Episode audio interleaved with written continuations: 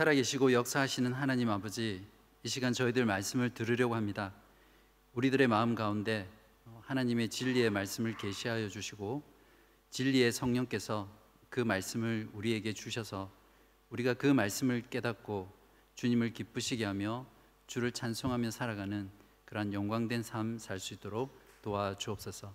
예수 그리스도 이름으로 기도하옵나이다. 아멘. 네, 복음을 수백 번 들어도 거듭나지 못하고 수백 번 말씀을 들어도 믿음이 성장하거나 믿음의 열매를 맺지 못하는 이유가 여러분은 무엇이라고 생각하십니까? 궁극적으로는 모든 것이 하나님의 뜻과 하나님의 주권에 달려 있습니다. 그렇죠? 그러나 우리 인간의 편에서는 어, 하나님께 어, 어떻게 반응하고 또 하나님께 어떻게 말씀을 듣느냐에 따라서 어, 우리의 책임이 주어져 있습니다. 결국 거듭나지 못하고 성장하지 못하고 열매 맺지 못하는 이유는 우리가 듣기에 실패하기 때문입니다. 다른 것에 다 실패해도 말씀을 듣는 것에는 실패하면 안 됩니다. 왜냐하면 말씀을 어떤 마음으로 듣느냐에 따라서 영원한 삶이 결정되기 때문입니다. 하나님의 나라는 복음의 말씀을 듣고 그 말씀의 회개와 믿음으로 반응할 때 하나님의 나라가 우리 마음 가운데 임하게 되고 시작됩니다. 그렇게 우리 마음 가운데 시작된 하나님의 나라는 자라고 성장해서 결국 구원이라는 천국 생명의 열매를 맺게 되는 것이죠. 그렇기 때문에 천국 말씀을 듣는 것에 실패하면 영원한 실패를 맞이하기 때문입니다. 여러분은 지금 하나님의 말씀을 듣는 것에 실패하고 계십니까? 아니면 성공하고 계십니까? 오늘 성경 본문은 말씀을 듣는 마음의 태도가 얼마나 중요한 것인지를 우리들에게 가르쳐 주고 있습니다. 그래서 오늘 저는 이 말씀의 태도에 말씀을 듣는 마음의 태도의 중요성을 세 가지로 살펴보려고 하는데요. 첫 번째는 말씀을 듣는 마음의 태도가 왜 중요한지를 살펴보고요. 그리고 말씀을 듣는 태도는 어떤 종류가 있는지, 그리고 마지막으로 말씀을 듣는 태도를 우리가 어떻게 가져야 할지에 대해서 하나씩 살펴보도록 하겠습니다. 여러분, 말씀을 듣는 마음의 태도가 왜 중요하다고 생각하십니까? 오늘 말씀을 통해서 두 가지로 우리가 살펴볼 수 있는데요. 첫 번째는 말씀에 대한 태도가 곧 예수 그리스도에 대한 마음의 태도와 동일하기 때문입니다. 우리가 듣는 모든 말씀 안에는 그 말씀 가운데 예수 그리스도가 계시되어 있습니다. 예수 그리스도는 우리들에게 말씀을 전하시는 분이심과 동시에 또한 예수 그리스도 그분 자체가 말씀이신 거죠. 즉 메신저이시면서 메시지 그 자체가 바로 예수 그리스도입니다. 그래서 주님께서는 제자들에게 예수 그리스도 자신이 구약의 참된 선지자들과 모든 참된 성도들이 그토록 보고 싶어 하고 그토록 듣고 싶어 했던 바로 자신이라고 말씀하시면서 그들에게 너희들이 복되도다 이렇게 말씀하신 것입니다. 왜냐하면 제자들은 지금 바로 그토록 보고 싶어 하고 그토록 듣고 싶어 했던 그 메시지의 절정인 메시지 그 자체인 예수님을 눈앞에서 보고 그 예수님께 직접 말씀을 듣고 있기 때문에 그들만큼 복된 자가 없었던 것이죠. 그래서 예수님께서는 16절과 17절에서 이렇게 말씀하고 있습니다. 16절과 17절을 보십시오. 그러나 너희 눈은 봄으로 너희 귀는 들음으로 복이 있도다. 내가 진실로 너희에게 이르노니 많은 선지자와 의인이 너희가 보는 것을 것들을 보고자 하여도 보지 못하였고 너희가 듣는 것들을 듣고자 하여도 듣지 못하였느니라. 예수 그리스도가 이 땅 가운데 오심으로 구약의 모든 말씀은 성취되었고 완성되었습니다. 그리고 그 말씀이신 예수 그리스도가 육신이 되어 우리들 가운데 나타나신 것이죠. 그러므로 말씀을 듣는 마음의 태도는 곧 예수 그리스도에 대한 우리들의 마음의 태도와 동일합니다. 그렇기 때문에 말씀을 듣는 마음의 태도가 얼마나 중요한지 모르겠습니다. 다음으로 말씀을 듣는 태도가 마음의 태도가 중요한 이유는 말씀을 듣는 마음의 태도에 따라서 결실의 여부가 결정된다는 것입니다. 예수님이 말씀하신 비유에서 씨를 뿌리는 농부는 누구를 말합니까? 예수 그리스도를 말하죠. 씨는 하나님의 나라의 말씀, 또 다른 복음서에서는 천국의 복음, 천국의 말씀 또는 천국의 복음이라고 그렇게 말하고 있습니다. 이 비유에서 씨를 뿌리는 사람과 씨 자체는 전혀 문제가 없습니다. 그러니까 결국 결실을 위한 유일한 변수는 무엇입니까? 바로 땅의 상태입니다. 어떤 땅에 씨앗이 뿌려지느냐가 말씀이 결실하느냐 하느냐 결실하지 못하느냐를 결정하는 것이죠. 여기서 땅은 말씀을 듣고 그 말씀에 반응하는 사람들의 마음의 태도라고 할 수 있습니다. 그러므로 땅이 어떤 종류이냐 따라서 어떤 땅에 그 씨가 뿌려지느냐에 따라서 결실의 여부가 결정되는 것처럼 우리들의 마음의 태도가 말씀을 듣는 마음의 자세가 어떠냐에 따라서 그 말씀의 결실의 여부가 결정이 되는 것이죠. 그렇기 때문에 우리는 이 말씀을 듣는 마음의 태도가 너무 너무 중요한 것입니다. 이제는 말씀을 듣는 마음의 태도가 이렇게 중요하다면 말씀을 듣는 여러 가지 종류의 마음의 태도가 있을 것인데 그것이 어떤 것인지 알아보겠습니다. 결실하지 못하는 크게 두 가지로 나눌 수가 있는데요. 결실하지 못하는 세 가지 마음의 태도와 결실하는 유일한 한 가지 마음의 태도가 있습니다. 먼저 결실하지 못하는 마음의 태도가 어떤 종류가 있는지 좀 더 자세히 살펴보고 왜 그 마음은 결실하지 못하는지 그 이유에 대해서 함께 보겠습니다. 첫 번째로 길가와 같은 마음의 태도와 결실하지 못하는 이유에 대해서 알아보겠습니다. 여기서 길가와 같은 마음은 단단한 마음을 말합니다. 길가는 사람들이 많이 지나다니잖아요.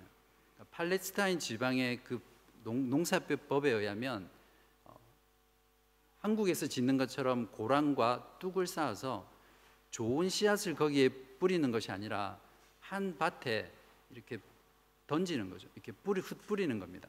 그러다 보니까 밭 하나에 좋은 밭도 있고 나쁜 밭도 같이 공존하게 되는 거죠.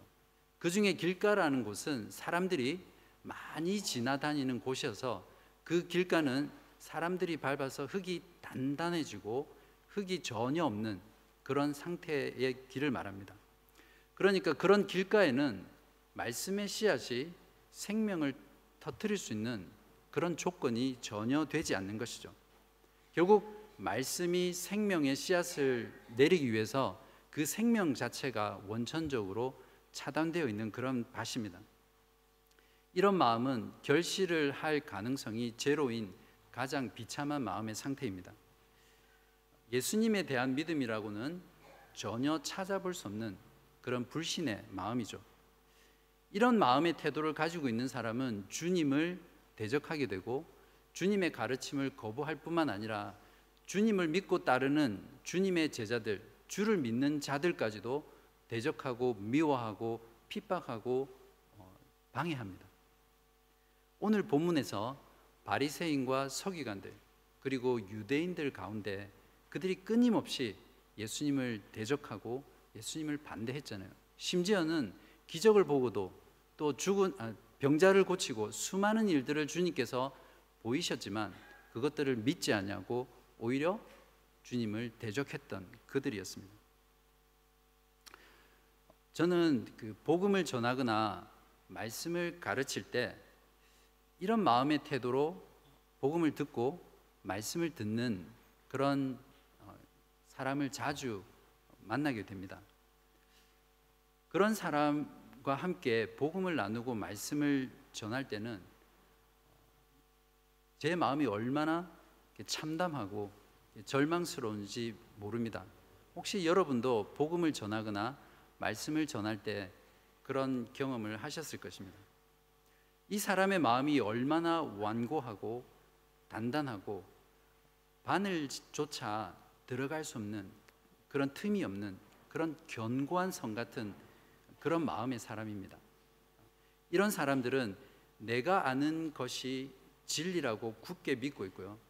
다른 사람의 말에 좀처럼 귀를 기울이려고 하지 않습니다. 마음이 굉장히 교만하고 마음이 강박합니다. 이 마음에 다른 사람의 말이 정말 그런가를 들어볼 만한 그 마음의 마진이 전혀 없는 그런 사람들입니다. 이런 마음의 태도로 말씀을 듣는 사람에게는 천국의 말씀이 결실할 수 있는 가능성이 전혀 없겠죠.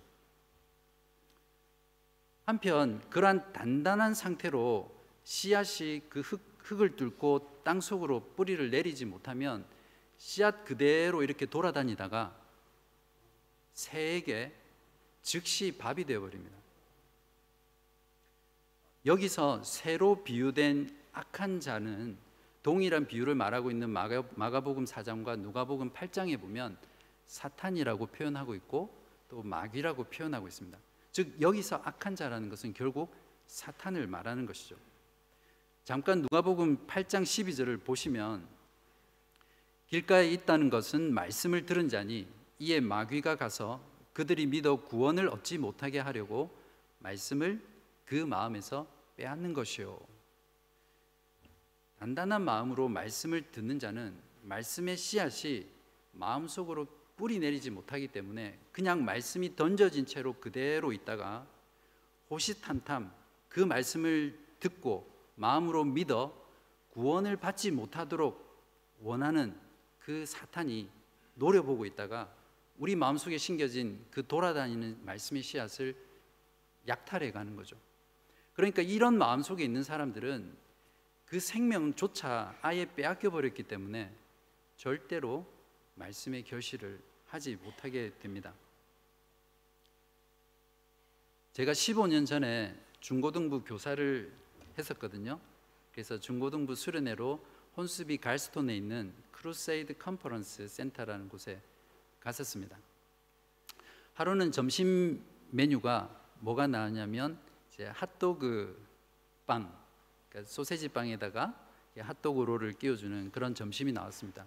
그래서 안에서 먹지 않고 전부 다 그 빵을 들고 야외로 나가서 앉아서 점심을 먹고 있었습니다. 그때 제 눈앞에서 정말 놀랍고 신기한 일들을 목격했었는데요. 오른쪽에 있는 나무 위에서 계속해서 쿠카 쿠쿠바라라는 새가 이렇게 째려보고 있더라고요.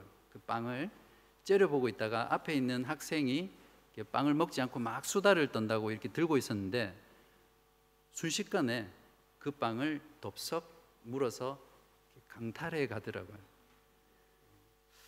핫도그를 받았으면 빨리 먹어서 이렇게 소화를 시켜야 하는데 그걸 이렇게 들고 있으니까 쿠카바라에게 그날 점심을 그 학생은 완전히 약탈당하고 말았습니다. 오늘 본문의 19절에 보면 악한 자가 와서 그 마음에 뿌려진 것을 빼앗는다라는 표현이 바로 정확하게 이 상황을 어, 말해 줍니다. 정확하게 이 상황에 해당됩니다. 길가와 같이 단단한 마음은 그 마음 자체로도 결실하지 못하지만 그런 상태로 있기 때문에 사탄의 밥이 되어서 천국 말씀이 결코 열매 맺을 수 없는 그런 마음이 되는 것이죠. 혹시 여러분들 가운데는 말씀을 들을 때 이런 길가와 같은 마음의 태도로 듣고 계신 분은 없습니까? 두 번째로 돌밭 같은 마음의 태도로 어, 마음의 태도로 듣는 자와 또 그 마음이 왜 결실하지 못하는지를 살펴보겠습니다. 돌밭은 흙이 얕게라도 조금 있는 그런 곳입니다. 그래서 일시적으로 그 흙이 있기 때문에 말씀의 씨앗이 그 씨앗이 뿌리를 내리는 거죠. 그러나 흙 자체가 굉장히 얇게 있기 때문에 씨앗의 뿌리가 깊이 내려가지 못하게 됩니다. 그래서 낮이 되어서 햇볕이 쨍쨍 쬐면은 그 햇볕에 그 자라난 그나마 자라난 그 싹이 타버리고 말라서 죽어버리게 됩니다. 이런 마음의 태도를 가진 사람들은 말씀을 들을 때 즉각적으로 반응합니다.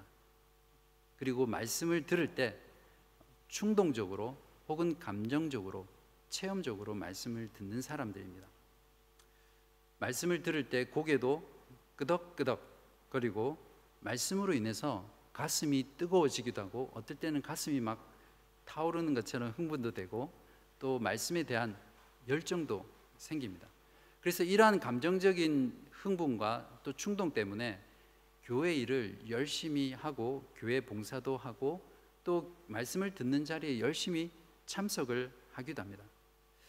그러나 문제는 뭐냐면 이것이 지속적이지 않다는 거죠. 일시적으로 하고 끝나고 만다는 것입니다. 그래서 이런 마음을 가지고 믿 는 사람들은 그 말씀으로 인해서 환란과 박해가 찾아오면 견디지 못하고 그냥 신앙, 신앙을 포기해 버리거나 또 신앙을 버리는 그런 마음입니다. 교회에서 신앙생활을 하다가 교회에서 상처를 받는다든지 경제적인 어려움을 겪거나 또는 신앙 때문에 예수 그리스도를 믿는 것 때문에 내 생활에 피해가 오거나 재정적인 피해가 오거나 손해를 받거나 또는 다른 사람으로부터 조롱을 받거나 모욕을 받거나 또는 핍박을 받게 되면 이런 사람들은 타협하게 되고 결국에는 신앙을 버리고 주님을 떠나는 그런 사람들이 바로 이 사람들입니다. 이런 사람들은 말씀을 아는 지식이 굉장히 얕아서 말씀에 대한 지식도 별로 많지 않고 제한적이고 또한 그 들은 말씀을 가지고 그 말씀이 내 삶 속에서 정말 체득화되도록 말씀과 씨름하면서 그 말씀이 내 삶이 되, 되, 는 그런 몸부림과 그런 열심이 없었기 때문에 그 말씀이 마음 가운데 깊이 뿌리 내리지 못하게 되는 거죠. 제가 한국에 있을 때 지하철을 타면 지하철에서 물건을 파는 사람들이 많잖아요. 근데 저는 마음이 되게 여려서 그리고 귀가 좀 얇아서 그런 물건들을 되게 자, 주 샀습니다. 한 번은 어떤 판매원이 가죽 지갑을 팔더라고요. 근데 보기에는 너무너무 괜찮아 보였고 또 사람들이 있는 데서 라이터를 꺼내서 불을 어, 타는데 끄떡 없더라고요. 그래서 와 너무 좋은 가죽 지갑인데 싸게 판다 이런 생각이 들어서 바로 샀죠. 예, 바로 사가지고 집에 와서 막 자랑했습니다. 어, 정말 좋은 가죽 지갑인데 만 원에 샀다고. 예, 그렇게 자랑하면서 저도 똑같이 그 판매원처럼 이렇게 그 지갑에다가 불을 붙였거든요. 어떻게 됐을까요? 시꺼먼 연기를 내면서 지갑이 이렇게 녹아 내리더라고요. 그 뒤로 가족들한테 핍박을 참 많이 받았습니다. 네, 복음의 말씀 때문에 어, 받는 환란과 박해는 우리가 가지고 있는 신앙이 참된 신앙인지 가짜 신앙인지를 어, 테스트하는 가장 최상의 방법입니다. 거짓 신앙은 겉으로는 완벽하게 가죽 지갑처럼 보이지만 불을 댔을 때 녹아내리는 그런 가짜 신앙이 아닙니다. 오히려 참된 신앙은 불 같은 환란과 박해로 그 신앙이 태워질 때 녹지 않고 오히려 그 신앙이 마음속에 있는 그 신앙이 정말 참된 신앙인 것을 드러내고 진짜 신앙의 진가를 보여주는 거죠. 혹시 여러분들의 신앙은 어떤 것입니까? 여러분은 돌박과 같은 이런 마음으로 일시적인 감정의 충동과 흥분에 사로잡혀서 체험만을 쫓아다니는 그런 마음으로 그런 마음의 태도로 말씀을 듣고 계시지는 않습니까? 세 번째는 가시떨기 사이에 가시떨기 사이와 같은 마음의 태도와 또 결실하지 못하는 이유를 알아보겠습니다. 이런 마음의 태도를 가진 사람들은 그 사람의 마음 가운데 세상에 대한 생각으로 꽉 차 있는 사람입니다. 오늘 본문에는 두 가지 세상의 가시가 그 마음이 결실하지 못하도록, 못하도록 막고 있다고 말하고 있는데요. 그 두 가지 가시가 뭡니까? 네, 첫 번째는 세상에 대한 염려고 두 번째는 재물에 대한 유혹입니다. 이 두 가지의 공통점이 뭡니까? 이 두 가지의 공통점은 세상을 사랑한다는 것입니다. 세상에 대한 사랑 때문에 세상의 염려로 마음을 빼앗기고 세상에 대한 사랑으로 사랑 때문에 재물에 대한 유혹에 마음이 사로잡히는 것이죠. 사실 이 세상에 세상의 염려와 재물의 유혹에 자유로울 수 있는 사람은 저를 포함해서 아무도 없습니다. 혹시 나는 세상의 염려와 재물의 유혹에 자유롭다라고 하시는 분 손을 한번 아무도 안 계시네요, 그죠? 사실 문제는 무엇이냐면 이런 세상적인 것들이 우리의 마음을 사로잡고 있어서 세상의 염려와 재물의 유혹이 내가 내 삶을 하나님이 내 삶을 주도해 가고 운전해 가는 것이 아니라 이러한 세상적인 것들이 내 삶의 핸들을 붙잡고 운전해 가는 것이죠. 어떤 조사에 의하면 현대인들은 세상에 대해서 염려하면서 아침에 일어나고 또 염려하면서 밤에 잠자리에 든다고 합니다. 어떤 통계는 호주인들의 70% 이상이 밤에 잠자리에 누워서 돈 걱정하고 또 건강 걱정한다고 잠을 잘 못 잔다고 합니다. 그래서 요즘은 잠을 잘 자도록 해주는 그런 그 클리닉도 많이 있잖아요. 세상으로 꽉 차 있는 마음은 늘 염려로 가득 차 있고 재물의 유혹에 빠져 있기 때문에 항상 우선순위가 세상입니다. 세상적인 것이죠. 하나님보다는 말씀보다는 세상을 더 우선순위를 두고 살아가는 그런 마음입니다. 그렇기 때문에 그런 마음으로 말씀을 듣는 사람은 그 마음 속에 결코 천국의 열매가 맺혀질 수 없는 것이죠. 22절을 한번 보시기 바랍니다. 가시떨기에 뿌려졌다는 것은 말씀을 들으나 세상의 염려와 재물의 유혹에 말씀이 막혀 결실하지 못하는 자요. 여기서 말씀이 막혀라는 뜻은 목이 졸리는 상태를 말합니다. 영어 성경에 보시면 초크라고 표현되어 있는데요. 어, 이 말을 원어에서 찾아보면 정말 그 숨을 쉬지 못하도록 목을 조르는 그런 형태의 단어입니다. 주님께서는 이런 사람들을 결실하지 못하는 자라고 규정하셨는데요. 여기서 결실하지 못한다라는 것은 아무짝에도 쓸모없는 무용지물이라는 그런 뜻입니다. 이런 마음의 태도를 가진 사람은 한마디로 현세적인 믿음을 가진 사람이고 또 현실을 위해서 말씀을 듣고 믿는 자들을 가리킵니다. 마태복음 주석을 쓴 더글라스 오 도넬이라는 학자는 마태복음을 주석하면서 이렇게 말했습니다. 20세기의 저명한 역사가인 마틴 마틴은 미국의 기독교인들을 미국 사람들 중에서 가장 세속적인 사람들이라고 비판했습니다. 현대 기독교인들을 비난한 마티의 말은 절대 틀린 말이 아닙니다. 통계 자료에 의하면 매주 일요일 미국의 기독교인들의 대부분은 주일 예배 시 저의 모든 것을 당신께 바치옵니다. 라는 찬양을 합니다. 그러나 정작 주일 예배에 참석하는 기독교인들의 80%는 자기들의 수입의 평균 2%에서 3%만을 내고 있고 나머지 20%는 전혀 내지 않고 있다고 합니다. 여러분은 수입의 몇 퍼센트를 내고 있습니까?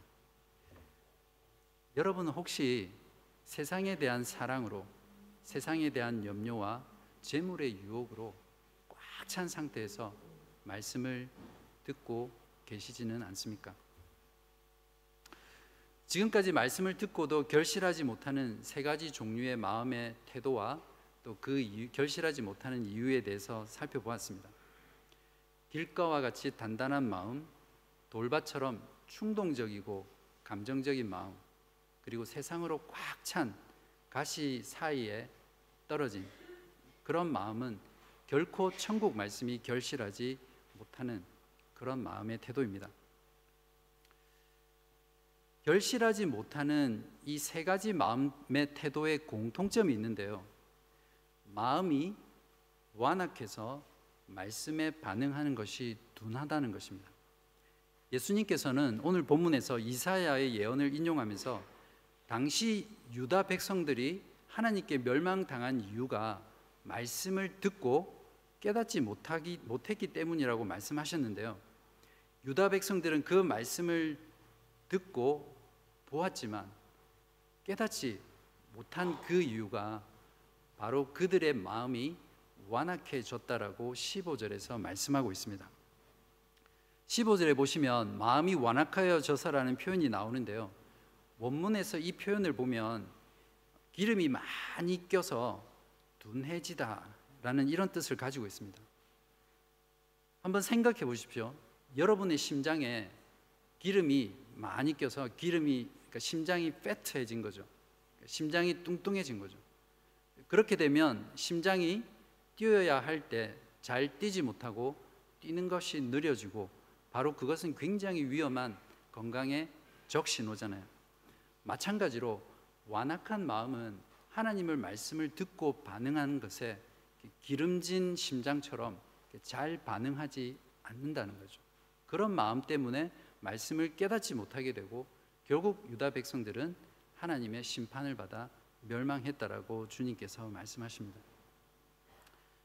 예수님께서 무리들에게 비유로 말씀하신 이유도 예수님의 말씀을 듣기 위해서 모였던 그 수많은 무리들 그들이 사실은 완악한 마음으로 듣고 있다는 것을 아셨기 때문에 예수님께서는 비유로 말씀하셨고 그런 완악한 마음으로 듣는 자들에게는 천국의 비밀의 계시를 숨기시고 좋은 마음으로 주님을 따르는 제자들에게는 그 천국의 비밀을 드러내시고 가르쳐 주시고 계시해 주시기 위해서 비유로 설명하셨다고 오늘 성경은 말하고 있습니다.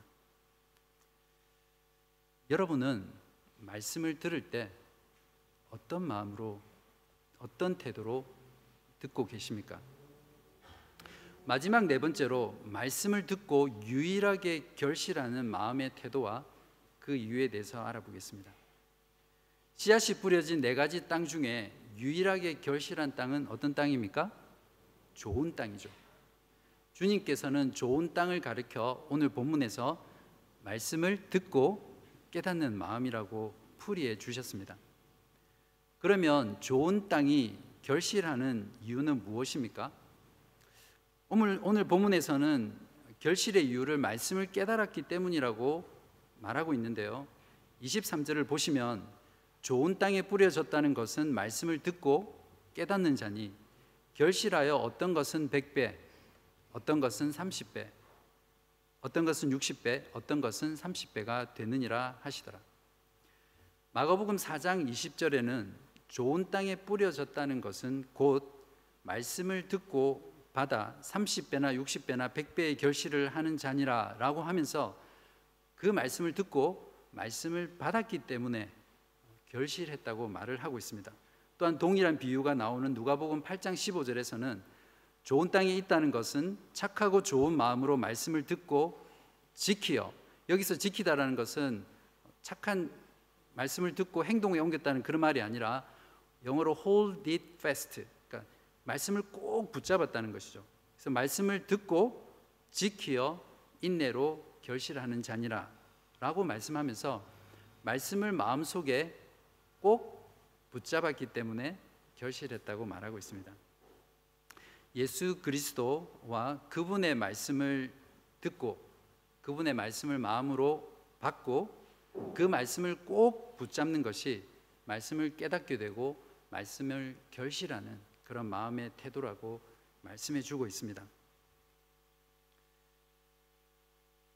열매 맺는 신앙에 대해 주님께서는 다른 곳에서 이렇게 말씀하셨습니다. 요한복음 15장 5절에 보시면 나는 포도나무요 너는 가지라 그가 내 안에 내가 그 안에 거하면 사람이 열매를 많이 맺나니 나를 떠나서는 너희가 아무것도 할 수 없습니다. 어떻게 예수님 안에 거할 수 있습니까? 예수님의 말씀 안에 거하는 것입니다. 예수님의 말씀을 듣고 말씀을 믿음으로 받고 그 말씀을 마음속에 굳게 붙잡고 있을 때 우리는 예수님의 말씀 안에 있게 되고 예수님 안에서 많은 열매를 맺게 될 것입니다. 자, 그러면 이제 우리는 자연스럽게 천국 말씀을 듣고 결실하기 위해서 말씀의 말씀을 듣는 마음의 태도를 어떻게 가져야 합니까? 예수님께서 이 비유를 통해서 결실하지 못하는 세 가지 마음에 대해서 마음의 태도에 대해서 우리에게 가르쳐 주신 이유는 너희가 그 실패를 보고 그렇게 듣지 말라는 것을 우리에게 설명하기 위해서입니다. 다른 사람의 실패를 보고 그것을 거울로 삼아서 우리는 성공하라는 것이죠. 첫 번째는 천국 복음의 말씀을 들을 때 길가처럼 단단한 마음으로 듣지 말고 부드러운 마음으로 들으시기 바랍니다. 말씀을 듣는 즉시 사탄에게 빼앗기지 않도록 그 말씀을 아멘 하시고 마음속에 받아들이시기 바랍니다. 그리고 그 말씀을 꼭 마음속에 붙잡고 들으시길 바랍니다. 말씀을 듣고 즉시 그 말씀을 수용하는 마음의 태도는 천국 말씀이 결실 천국 말씀의 결실을 보장해 주는 그런 마음의 태도입니다. 다음으로 말씀이 깊이 뿌리 내리도록 말씀과 씨름하면서 들으시기 바랍니다. 말씀을 듣고 일시적인 충동과 감정의 흥분 속에 머물러 있으면 말씀이 결코 마음속에 깊이 뿌리 내릴 수가 없습니다. 마음속에 깊이 뿌리 내리지 못한 신앙은 반드시 환란과 박해가 찾아왔을 때 그 뿌리채 흔들려서 결국 뽑혀버리는 그런 재난을 초래하게 될 것입니다. 저는 설교를 하기 위해서 이 자리에 서기 위해서 정말 많은 시간을 말씀과 씨름합니다. 단순히 말씀을 연구하고 공부한다는 것뿐만 아니라 그 말씀이 제 안에 먼저 적용되고 또 내가 정말 그 말씀대로 전하는 말씀대로 사는 자인가 나는 말씀을 전할 수 있는 자격인가 그런 것들로 굉장히 많은 시간을 어렵고 힘들게 말씀과 씨름합니다. 그리고 이 자리에서 말씀을 전하는 이 순간도 이 말씀과 씨름하고 하면서 여러분에게 말씀을 전합니다. 그렇기 때문에 여러분들도 이 전해지는 말씀을 들을 때에 이 말씀과 씨름하며 들어야 합니다. 정말 이 말씀이 그러한가? 이 말씀이 나에게 무엇을 말씀하고 있는가? 하나님은 이 말씀을 통해서 내 삶에 어떤 변화를 원하시는가? 하나님은 내가 이 말씀을 통해서 무엇을 믿기를 원하시는가? 그런 마음으로 이 말씀을 곱씹고 그 말씀과 씨름하며 들어야 합니다. 그리고 그 들은 말씀을 가지고 여러분의 삶에서 그 말씀을 적용하고 그 말씀대로 살기 위해서 몸부림치고 치열하게 싸우는 그 삶이 있어야 바로 이 들은 말씀이 여러분의 심령 깊숙이 뿌리 내릴 수 있는 것이죠. 그렇게 말씀과 씨름해서 말씀이 깊이 뿌리 내린 그 사람의 마음에는 천국의 열매가 천국의 말씀의 결실이 풍성하게 맺힐 것이고 주님께서는 그 열매를 보장해 주실 것입니다. 세 번째는 세상의 염려와 재물의 재물의 유혹으로 가득 찬 마음을 내려놓고 하나님을 바라보면서 말씀을 들으시기 바랍니다. 사람은 절대 동시에 두, 두, 사, 두 명의 주인을 섬길 수 없습니다. 하나님도 섬기고 세상도 섬길 수는 없습니다. 세상의 염려와 재물의 유혹에 사로잡힌 그 세상을 사랑하는 마음은 절대 말씀을 받아들일 수 없고 하나님을 사랑할 수 없습니다.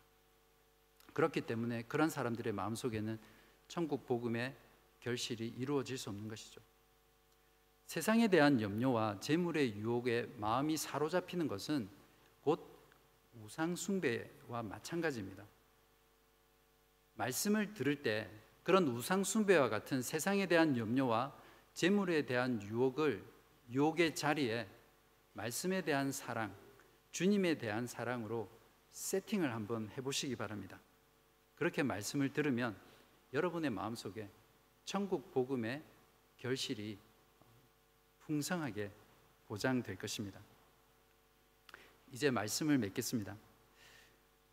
모든 시대 또 모든 장소 모든 사람의 상관없이 예수 그리스도와 예수 그리스도의 말씀을 듣는 사람들의 마음의 태도는 놀랍게도 오늘 본문에서 제시하고 있는 이 네 가지 마음밖에 없습니다. 혹시 여러분 중에 이 네 가지 말고 다른 마음의 태도가 있다고 생각하시면 저에게 말씀해 주시면 감사하겠습니다. 지금 여기에 앉아서 말씀을 듣고 계시는 여러분들 모두는 이 네 가지 마음의 태도 중에 한 가지 마음의 태도로 혹은 두 가지 마음의 태도로 말씀을 듣고 계실 것입니다. 다른 모든 것에서는 실패해도 괜찮습니다. 하지만 말씀을 듣는 이 한 가지에는 절대 실패하지 마셔야 합니다. 말씀을 들을 때마다 그것이 설교 말씀이든 세워주기 그룹에서 말씀을 나누는 자리든 일대일로 만나서 성경을 나누는 자리이든 여러분이 개인의 삶 속에서 말씀을 묵상하는 자리이든 말씀을 들을 때 실패하지 않고 어떻게 들을 것인지를 주의하여서 말씀을 듣는 것에 늘 성공하시는 그런 여러분 되시기를 주님의 이름으로 축원합니다. 주님께서는 구절에 이렇게 말씀하셨습니다. 귀 있는 자는 들으라. 기도하겠습니다. 아버지 하나님, 오늘 말씀을 통해 말씀을 듣는 마음의 태도가 얼마나 중요한지를 들었습니다. 우리들의 마음이 완악하여져서 말씀을 거부하지 않게 하시고 말씀을 깨달으며 주님이 가르쳐 주신 그 복음을 마음 가운데 듣고 열매 맺을 수 있도록 주께서 도와 주옵소서. 그리하여 우리들의 삶 가운데 말씀의 생명이 풍성하게 넘치게 하시고 결국 영원한 하나님의 나라를 믿음으로 소유하는 저희 모두 되게 하여 주시기를 예수 그리스도 이름으로 간절히 기도합니다.